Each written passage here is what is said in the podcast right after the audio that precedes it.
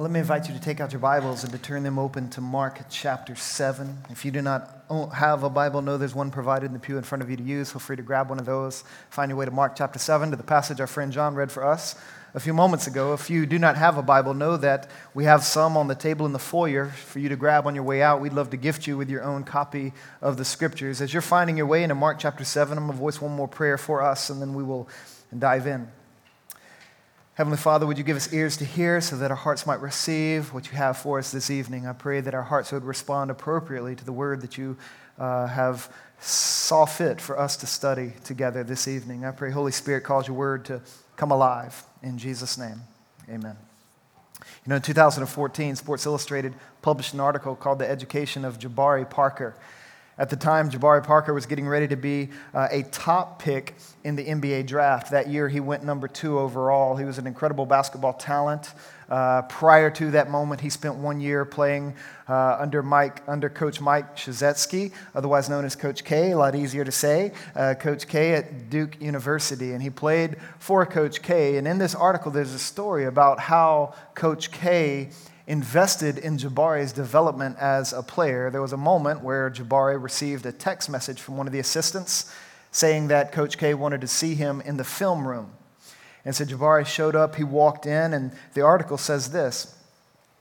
It says, One day after he received this text, Jabari entered and found Coach K sitting high above him in the top row. Coach K said, Come in and have a seat. You think you're in trouble, don't you? Parker said, Yeah. He said, Well, this is not one of those meetings. And they then sat down side by side and began and watched a video of a recent scrimmage they had. And as they were watching the video of this scrimmage, Coach K hit pause and he told Jabari, Hey, look at your feet. They're in the wrong position. Parker nodded, and then Coach K stood up and, and demonstrated the correct, the correct stance. Moments later, uh, Coach K topped, stopped the tape again. He said, Look at your hands. They're not ready. And Parker said, Yeah, I got to change that. On the next sequence, Coach K zeroed in on Parker's hips. And he said, Your hips are turned in the wrong direction. And then Coach K went on to explain. He said, This is about precision and doing physical things to create better habits. Coach K said, It's what the guys I coach in the summer do. And then he calls out Kobe and LeBron and Kevin Durant. He said, Those guys are precise. After an hour of Coach K, uh, of watching film with Coach K, Coach K turned it off. And then Jabari told him, I, I never realized I looked that bad. And Coach K took that moment to lean in close and to look Parker in the eyes. And then he said, he said these words. He said, It's not personal. It's the truth. It's not personal, it's the truth. Now, you would think Jabari would be discouraged. He'd be deflated after seeing all that is wrong with his game, after going through this film in detail with Coach K, the guy who recruited him and brought him onto the team. And, and now he's being told about all the things he's doing wrong. And it's not a very encouraging moment, so you would think. But the article would go on to say that Parker stood up and he left the theater energized. How are you energized after a moment like that?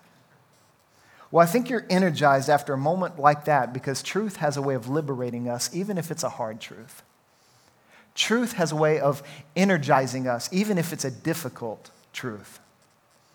And so when we consider those words, it's not personal, it's the truth. There were some who would say that Coach K uh, may have been uh, too harsh or excessively critical. I believe Coach K was serving his players' development in the best way that he could. He was serving Jabari with an honest and accurate evaluation of his play. It was an example of good coaching. It was a way to make Jabari a stronger player. It's not personal, it's the truth. And as we hold on to those words and we slide into this story here in Mark chapter 7, understand that Mark is inviting us into a conversation that Jesus has with a woman that contains one of the most shocking statements Jesus ever uttered. It's a moment where Jesus leans in close to this, this woman and looks her in the eyes and says, in essence, it's not personal, it's the truth.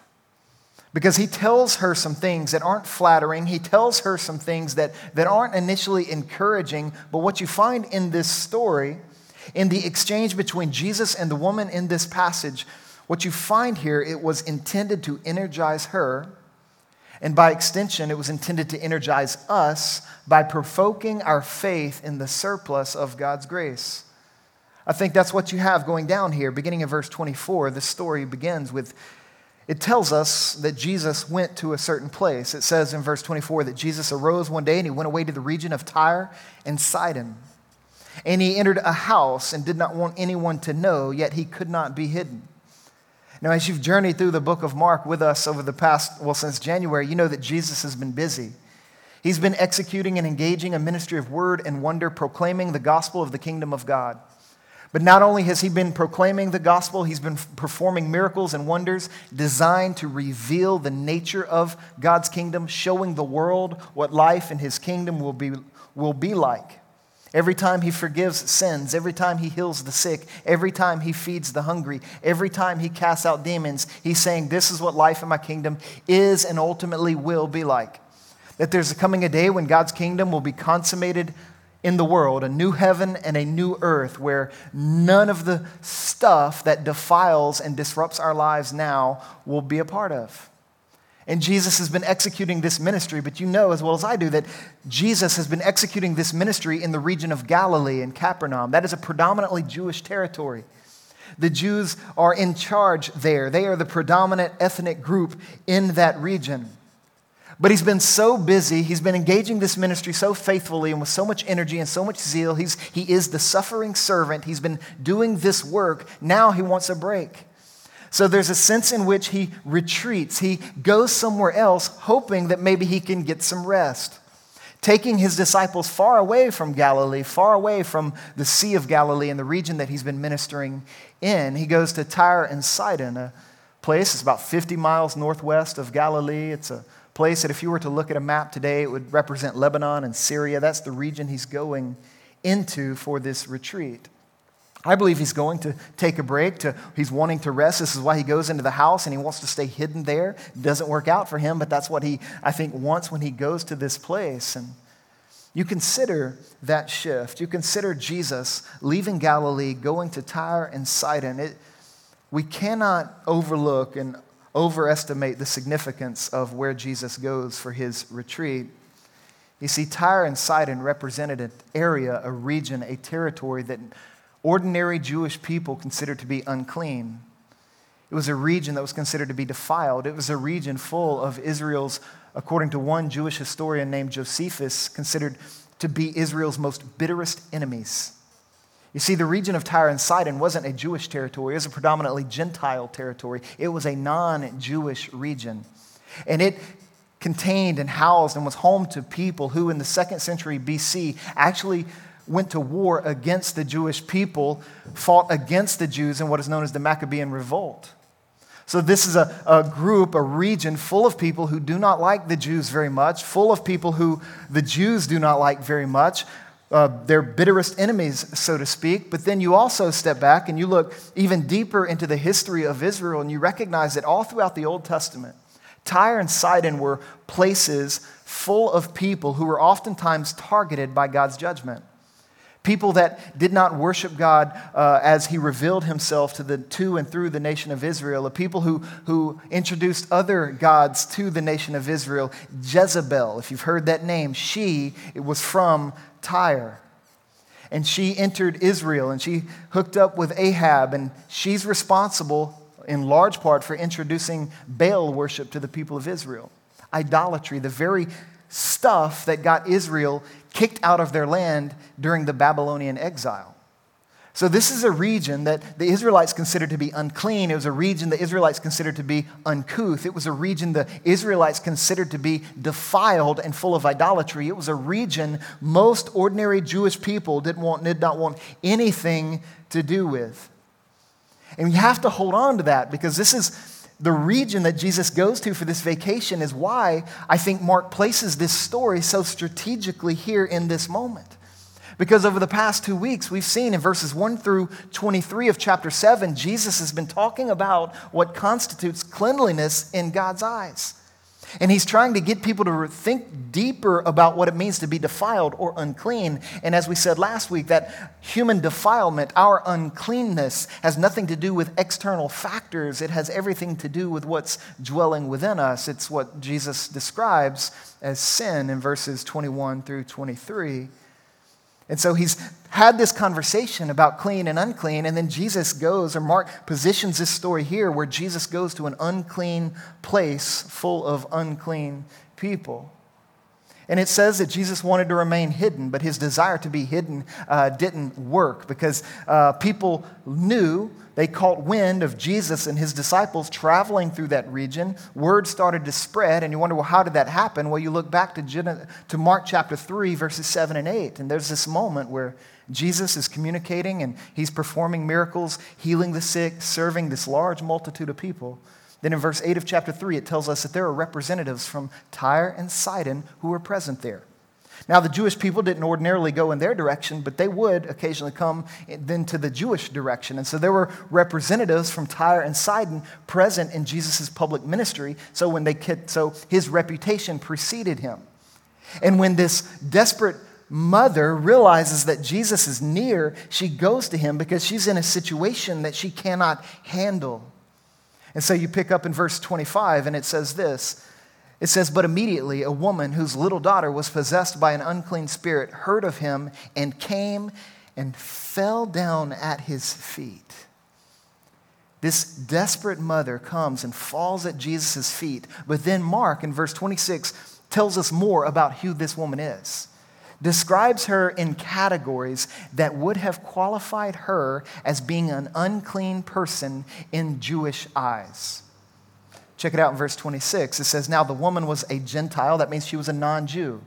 And the Jewish people during this day viewed Gentiles, those who were of an ethnicity other than Jewish, they were considered uh, unclean, and there were rules and regulations that governed how they were to interact with one another. Mark tells us right off the bat that this was a Gentile woman, a non Jewish woman. But then he goes on and describes her further. He says that this was a Syrophoenician by birth. This means this was a woman who was Hellenized. She was Greek. She was highly influenced by the Greek culture. Therefore, most likely, the, all the gods in the, of the Greek world were a part of her worldview. But apparently, that the worship system of, of the Greek world and the Greek religions weren't serving her well because when she catches wind of the Jewish Messiah in vicinity, she goes to him for help. But she is a Syrophoenician. She has been Hellenized, so to speak. She represented Greek culture, the very thing that many Jewish people wanted to kind of purge out of the influence of their culture. They wanted Judaism to be the top dog culture in Israel. And so she represented everything that kind of threatened their existence, threatened their uh, livelihood. All of this pointing to the fact that she, or affirming this idea that she was an unclean person from an unclean place. If you read the story of this event in Matthew's gospel, a parallel account, Matthew gives us a little more detail than what Mark provides here. And he tells us that this woman was actually a Canaanite. That means that she was a part of the people that God wanted to wipe from the earth in the Old Testament. And so here she shows up in the gospel. She's living in Tyre and Sidon, and she's a part of the, the Canaanites who were Israel's uh, bitterest enemies in the Old Testament. And she represents a remnant of a cursed race, of a cursed people. This was a woman who was, who was about as far from the God of Israel as you could possibly get. But yet she comes to Jesus. And Matthew tells us that she actually ascribes to Jesus a messianic title. When she gets to him, she says, Jesus, Lord, Son of David, have mercy upon me. And he, she refers to him that way as she falls at his feet, and you're wondering what in the world would have driven this woman who was so far from the God of Israel to Jesus' feet. And well, after, out of all the things that you take into consideration, she's a Gentile, she's a Syrophoenician, she's a Canaanite woman, all of those factors, you have to remember that she's a mom. This was a mom. And her mama bear is riled up because of her daughter's situation. She is a mom, and as a mom, she is the, the world's advocate for her kid. Those of you who are moms know this to be true. You are your kids' greatest advocates. And if your kids are ever in a situation that is harmful to them or dangerous for them, your going to advocate for their deliverance. You're going to do whatever it takes to help them, to serve them, to see them through it. This is what's driving her to the feet of the Jewish Messiah. Her worldview isn't working. She's under all this pressure. So she comes to Jesus. She falls at his feet and saying, Jesus, will you help me? And she's showing no regard and no respect for Jewish customs or what was appropriate for how a woman, much less a Gentile woman, was to approach a Jewish rabbi such as Jesus. And so she falls at his feet. And it's an interesting contrast when you consider this moment, this dramatic picture. And you contrast it with another moment that happened in Mark chapter 5. The only other time you see someone falling at the feet of Jesus was another parent, a guy by the name of Jairus, and his kid was in trouble, and he wanted Jesus' help. And he fell before Jesus, asking Jesus to intervene, asking Jesus to bring deliverance, to bring healing, to help him and his kid. And, and you just contrast those for a moment. You take Jairus, this religious ruler of the synagogue, a Jewish man a respected leader. Then you take this Canaanite, Gentile, Syrophoenician woman, polar opposites, but yet both are driven by their circumstances to the feet of Jesus. And what that reminds you and I this morning, what that reminds us and what that encourages us to consider is that the fears and the frustrations of life in a fallen world affect everyone. Whether you are a man or a woman, whether you are a Jew or a Gentile, whether you are religious or irreligious, it doesn't really matter what your cultural identity is. It doesn't really matter what your ethnic identity is. At some point in time, the pressures of life in a fallen world is going to grow so intense, you're going to realize you don't have the resources to overcome them. And when you realize that you do not have the resources to overcome life in a fallen world, what are you going to do? My prayer for you is that you will do as Jairus did. You will do as this woman did when you find yourself realizing you do not have the resources to handle life in a fallen world. You will then run and fall at the feet of Jesus. You will seek help from the only one who can give it. And when you and I begin to see this contrast, it should soften our hearts towards one another in our relationships, and it should soften our hearts towards those around us and the people in our lives who are far from the God of the gospel. We should realize that what sets us apart has nothing to do with our ability to handle life. What sets us apart is the faith we're putting in Jesus and the grace He has shown us. Other than that, we are hopeless and helpless apart from Him. And so when we look out upon a needy world and we see people in our lives who are having a hard time handling life in a fallen world, what do we do? Well, we do not stand above them, looking down upon them, wondering, well, they need to get their act together. What we do is we come under them, we come beside them, we identify with them. It's called solidarity, it's called compassion, it's called sympathy, empathy. That's what we do when we recognize who we are and our limitations as it relates to life in a fallen world. So you consider this contrast between this Gentile woman and Jairus, this religious leader. Both of them respond to Jesus the same way. To put it into a cliche, the ground at the foot of the cross is level ground. We're all equal when it comes to grace. Grace makes us all equal before or in the eyes of God, and we all have access to God through Jesus, regardless of our whatever differences we may have in this world. And so fears and frustrations have, have taken up, taken over this woman's home. Her daughter is, has an unclean spirit who is tormenting her, who's tyrannizing her. She comes to Jesus, falls at his feet, and begs him for help. And then here's where the money is in this passage verses 27 and 28. This is the crux of it. This is the heart of this story because when she gets to Jesus and she falls at his feet, asking for help, Jesus does not respond to her the way you and I would expect him to. In fact, he says something to her that might leave us scratching our heads. What in the world are you talking about, Jesus? It's a statement that is that is one of the most shocking statements Jesus ever makes in the gospel. This is what he says in verse 27. He says to the woman, "Let the children be fed first, for it is not right to take the children's bread and throw it to the dogs." Throw it to the dogs.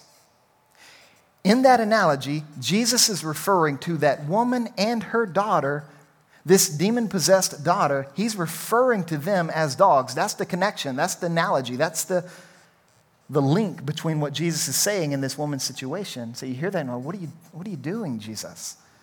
That doesn't sound kind. That doesn't sound compassionate. That sounds calloused.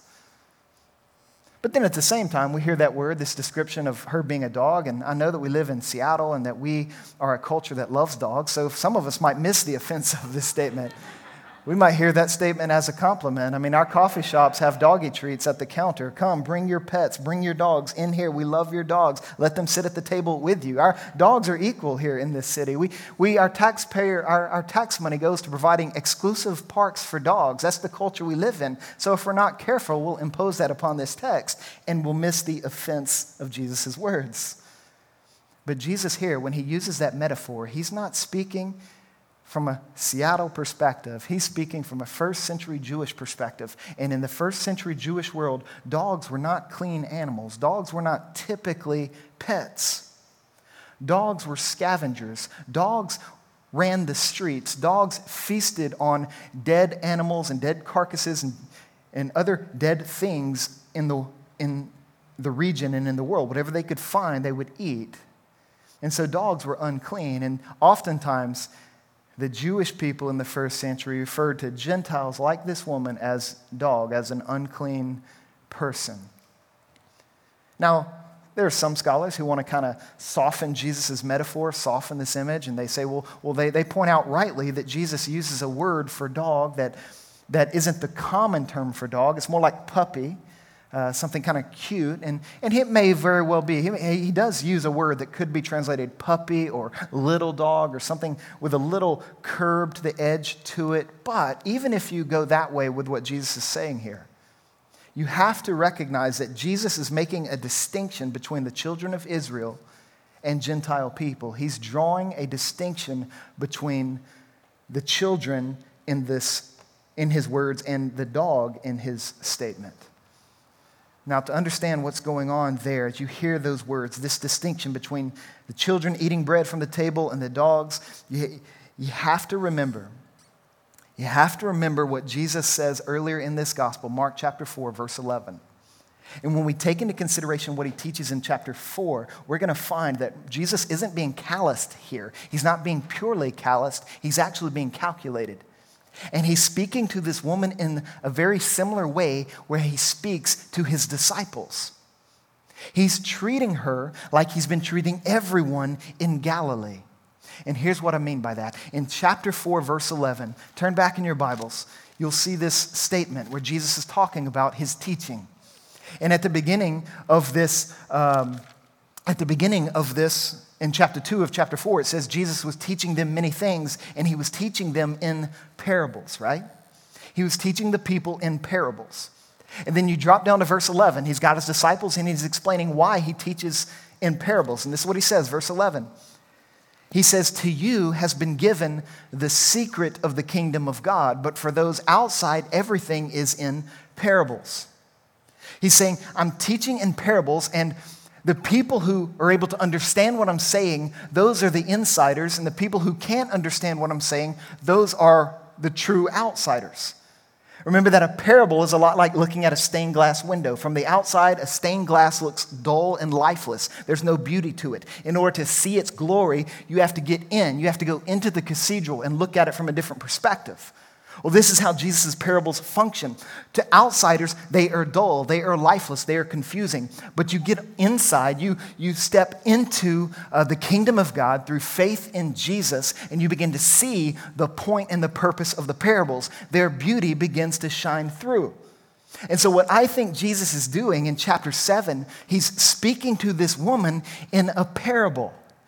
He's communicating the secrets of the kingdom of God with this analogy of how uh, it is not right for him to take food from the children's table in this moment and give it to the dogs. And the reason for that is because the kingdom of God comes in phases. The kingdom of God comes in stages. The kingdom of God appeared in the person of Jesus, but Jesus' ministry was largely confined to the people of Israel.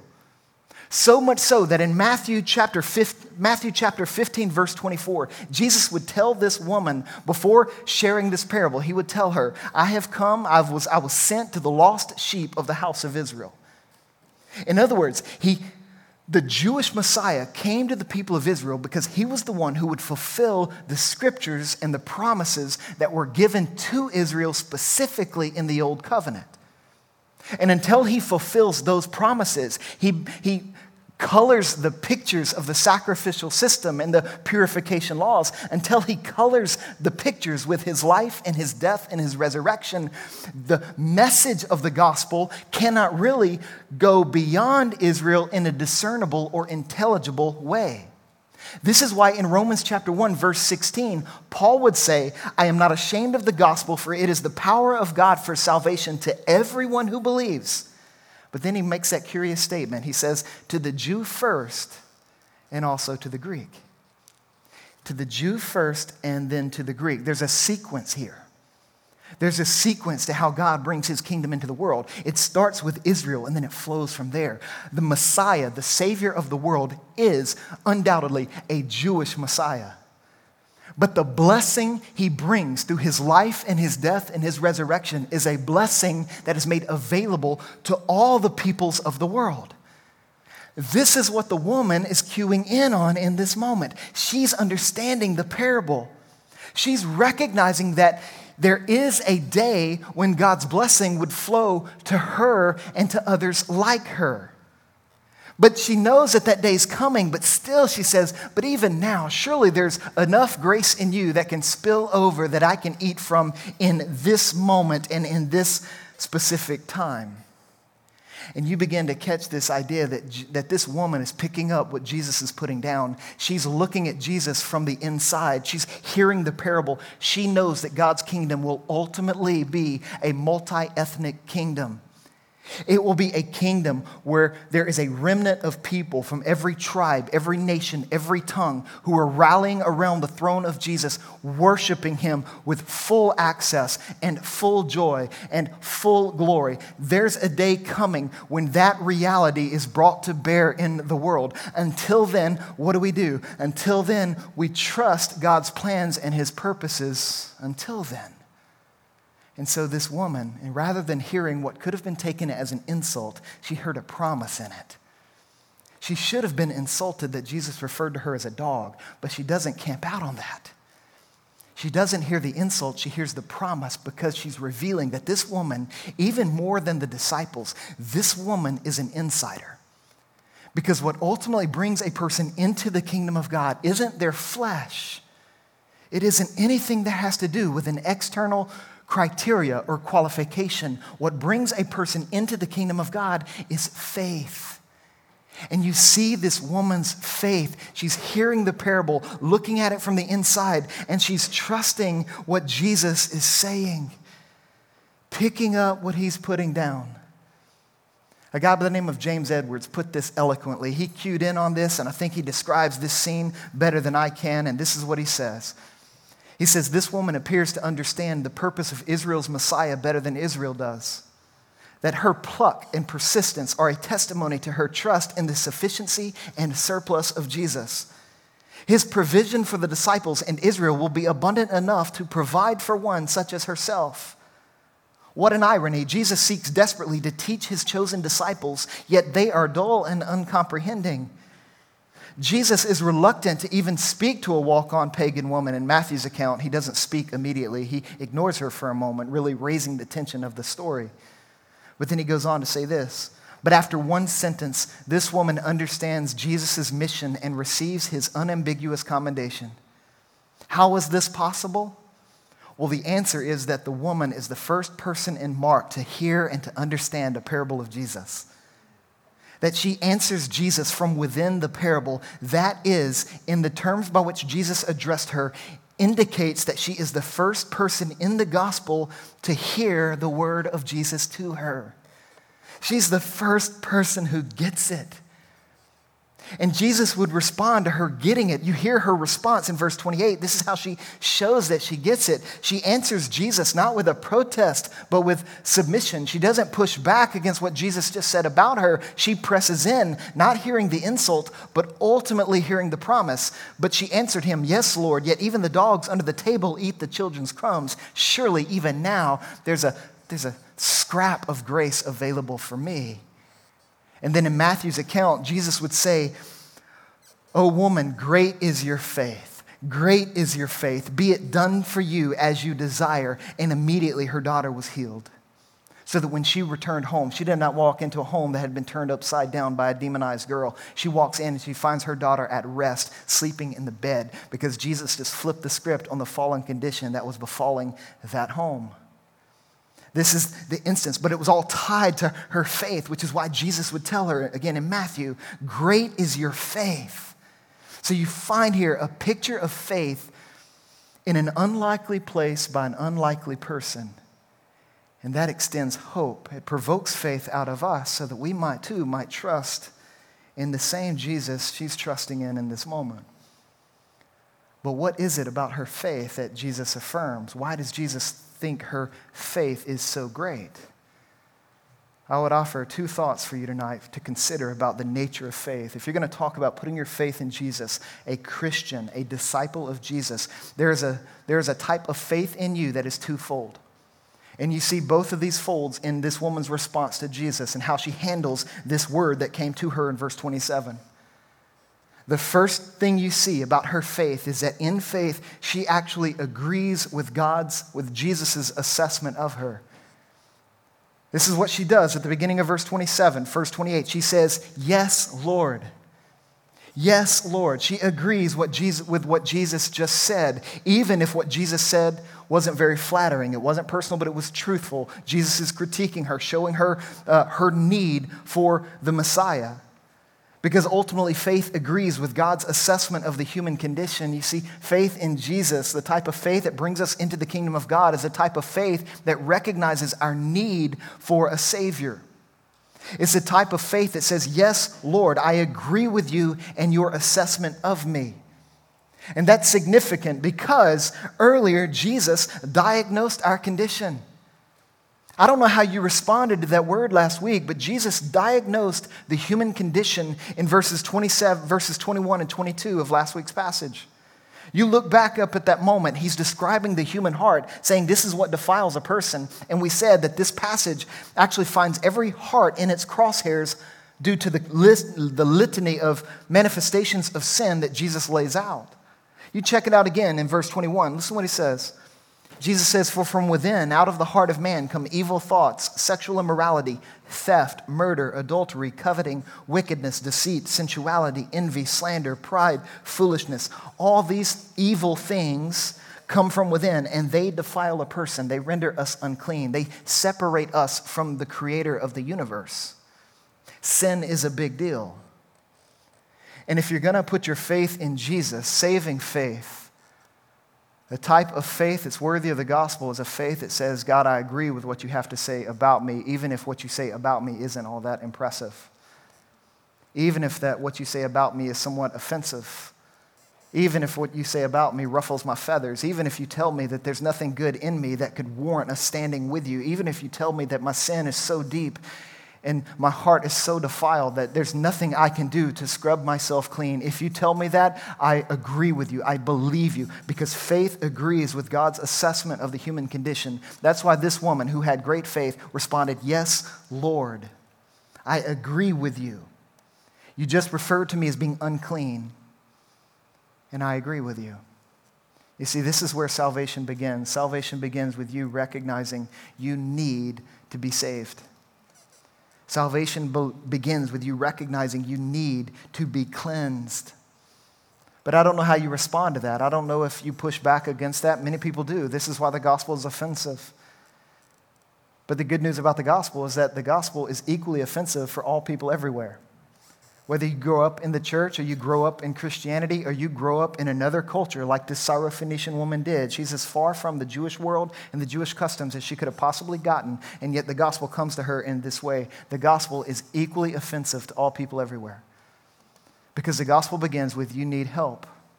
You need a Savior. The gospel begins with, I need help. I need a Savior. This is why Jesus would say earlier in Mark chapter 4 that he did not come for the righteous, he came for the sick and the needy. He came not to redeem those who do not need a Savior, but those who do.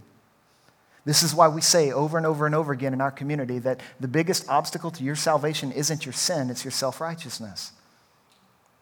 It's not your sin, that's going to threaten your salvation. It's your self righteousness. It's you not thinking you need a Savior to come to you from outside of you. It's thinking that you can scrub yourself clean. It's thinking that there is a righteousness in you that is worthy of a holy God. There isn't. And faith, saving faith, starts with realizing that. But saving faith doesn't stop there. The gospel doesn't encourage us to, to stop with this depraved picture of humanity. It doesn't say you're a sinner, deal with it. The gospel gives hope. This is why the woman in her response to Jesus keeps going. She says, Yes, Lord, I agree with your assessment of me, but I'm not going to push back. I'm going to press into this. And so she would say later that faith affirms then the surplus of God's redeeming grace.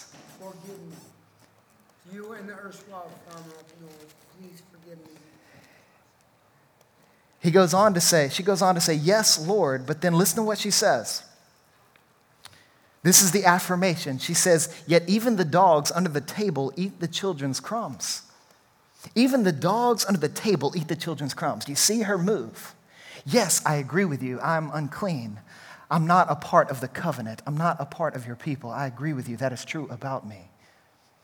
But surely there's enough grace in you that can spill over and affect me, even though I'm not a part of Israel. And this is where you begin to see twofold faith faith coming full circle, yes, agreeing with our God's assessment of us, our fallen condition, but then faith affirms the surplus of God's redeeming grace. In other words, yes, God, you're right about me, but I'm looking at Jesus and he's right about you because Jesus tells me that you, God, are full of grace. You, God, are full of mercy. You, God, are generous. There is more grace in you than there is sin in me. This is what's going down here, and that's great faith. That is saving faith, agreeing with God and then affirming the surplus of God's redeeming grace. Jesus was right about God. This is what he's communicating in this moment. It says a guy by the name of Richard Sibbes put it one day there is more mercy in Christ than there is sin in us. That's saving faith. This is why you and I do not have to be afraid of God's assessment of us. If the Bible tells you you're a sinner, you don't have to fear that unless you ignore that. But if you hear that and you press into the salvation God provides in the life, death, and resurrection of Jesus, you can be cleansed of all of your sin, entirely and eternally forgiven. That's the gospel. The surplus of God's redeeming grace, that is where hope is found. And this is so counterintuitive to our instincts because we live in a culture where we want to approach God and appeal to what our culture tells us are inalienable rights. We want to say, well, God, you should treat me like this because of this inalienable right within me. But that's not what this woman does. She doesn't appeal to any inalienable right within her. What she does in this moment is what we do in our faith as followers of Jesus. We do not appeal to our inalienable rights, we appeal to God's inalienable character. Dwelling within God are the inalienable attributes of grace and mercy, of love and justice, of holiness and kindness and patience. So when we come to God in any setting, we do not appeal to Him to treat us well based on our goodness based on our worthiness, based on our warrants. Anytime we come to God in any setting, any capacity, we appeal to His grace, His mercy, His character. This is why all throughout the Bible you hear the writer saying, For your name's sake, God, will you do this? For your namesake will you save. For your namesake will you forgive. For your namesake will you intervene. That phrase, for your namesake, is an is uh, it appeals to the character of God, saying, Because you are who you are, do this. This is what we do as followers of Christ. As those who are now inside, we are a part of the kingdom of God. What sets us apart from other people isn't a superiority thing. What sets us apart from other people has nothing to do with what's outside of us. It doesn't really have any much to do with our morality and our personal, practical holiness. What sets us apart from the people around us is the faith we are exercising in the surplus of God's grace. Recognizing that if God does anything good in us and anything God for us, it's all coming back to Him because it is a testimony of His grace and His goodness towards me. It's not a testimony of my goodness or my morality or my righteousness. Everything then comes back to God. That's what faith recognizes. That's great faith.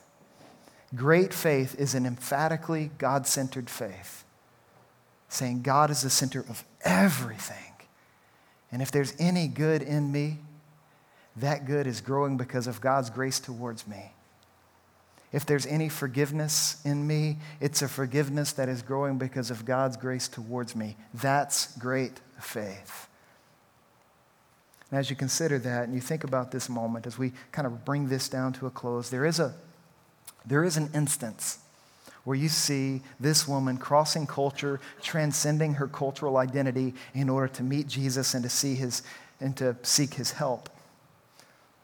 It reminds me of a scene that happened in New Orleans. I lived in New Orleans for a few years, and if you know anything about the city of New Orleans, it, it's a city that's beneath, below sea level, and the whole city is surrounded by, or uh, there are levees that kind of hold back the waters. And Back in 2005, when Hurricane Katrina flooded the streets of New Orleans, and just wrecked the city, it happened because one of the levees broke, and then all the, the water flooded into the city, just covering everything and destroying everything. The pressure of the wind and the rain was so much it broke the levee, and the streets, the city flooded. Now, if I could just put a positive spin on that tragic image for an instant, for, for a moment, I'm wondering how many of us have a cultural identity that serves as a type of levee holding God's grace at bay. I wonder if there's some aspect of our cultural identity that we're clinging to so strongly and we are depending upon for our ultimate definition in this world that it's serving as a levee holding God's grace at bay. This was my mother in law for a while. She grew up in Vietnam. She is Vietnamese, and she didn't move over here until she was in her mid 20s. When she first came in contact with Christianity, she drew the conclusion no, Christianity is American. I'm Vietnamese, I'm Buddhist. It was a cultural distinction. And she would not put her faith in Jesus because she viewed it as a cultural thing. And it, her cultural identity as a Vietnamese Buddhist woman was so strong, it was a levee holding back God's, holding God's grace at bay. But the more she was exposed to the gospel and the more she began to hear about Jesus, this Jewish Messiah, the more she learned about him, eventually the story of his life and his death and his resurrection broke down the levee, and a hurricane of grace flooded her soul, cleansing her life, renewing and redeeming her. But it could only happen once her cultural identity took a back seat to her ultimate identity. And I think this is significant because some of you perhaps are not following Jesus because you're more committed to your cultural identity than to your kingdom identity. You say things, well, like, I can't be a part of the kingdom, or, or what, what's, what's most important about me is the fact that I am Democrat or Republican, male or female. What is most important about me is some cultural identity or ethnic uh, identity. And Jesus is saying to you, no, what's most important about you has nothing to do with your cultural identity, your ethnic identity. What's most important about you is the kingdom identity I give to you. This kingdom identity that comes to you when the grace of God floods your soul like the waters flooded the streets of New Orleans. But part of repentance for you means to allow the levee of your cultural identity to lower, maybe even break up altogether. That doesn't mean that who you are as an Asian American, or who you are as an African American, or who you are as a Caucasian American, or who you are as a, a male or a female, it doesn't mean that those things become unimportant. It just means they are put in the right position of your life they are no longer the defining attribute of your identity. And the reason why that's important is because if your cultural identity is what ultimately defines you, you will never be able to step into the, as deeply into the body of Christ as Jesus wants you to. There will always be a barrier separating you from your brother and your sister in Christ. It is our kingdom identity that we hold in common. It is our kingdom identity that drives us into a relationship with one another that, yes, transcends and runs far deeper than our cultural identities and our cultural affinities. So I encourage you, I challenge you Allow the grace of the gospel to tear down whatever levee of a cultural identity you have, keeping God's grace at bay. Let it flood your soul. Let God's grace cleanse you. Let it redeem you. Let it change you. And find yourself a part of a community of insiders, of people who are viewing Jesus and his kingdom and the world from inside the kingdom. Standing shoulder to shoulder with one another, loving one another in a way that makes the world stand up and take notice, saying, Look, that's, that's a strange community because none of those people look alike. That's a strange community because none of those people really dress alike. But then we discover what's most important about us isn't what's outside of us, it's what we share in common in Christ. I think this story is a preview of that entire dynamic of the kingdom of God. Which is why at the end of the gospel, Jesus would tell his disciples, after he is resurrected, now go therefore and make disciples of all nations. How audacious it seems for a group of Jewish predominantly men, to go into other cultures and to teach them about the gospel. Well, the only way they're able to do that is because they have been gripped by this, this reality. And you and I carry this same reality in our lives here in Seattle. You and I respect one another's cultural identities, but we do not idolize them. We do not elevate them above our kingdom identity. And once we get there as a people, we'll be able to showcase the gospel to the city of Seattle in a way that will change the world. Love will flow, grace will abound, humility will be present, racism will die, the battle of the sexes will end. But it only starts when we get here and we begin to affirm together in our faith, agreeing with what God says about us, but then also agreeing about who God is for us in Jesus. Let's pray together. Father, I ask that you would make this picture a reality for each and every one of us now. I pray that we would find ourselves united in the body of Christ, a diverse people, a beautiful swath of humanity, a multicolored display of your kingdom here in this city. And I pray, God, that the relationships we share with one another in Christ, I pray that those relationships will be deep, that they will be meaningful, and that ultimately our kingdom identity will transcend and eclipse any other definition that we, we might want to cling to as we walk through this life. God, we ask and we pray for you to make this a reality for us, that you would take us deeper into this reality, all in Jesus' name. Amen.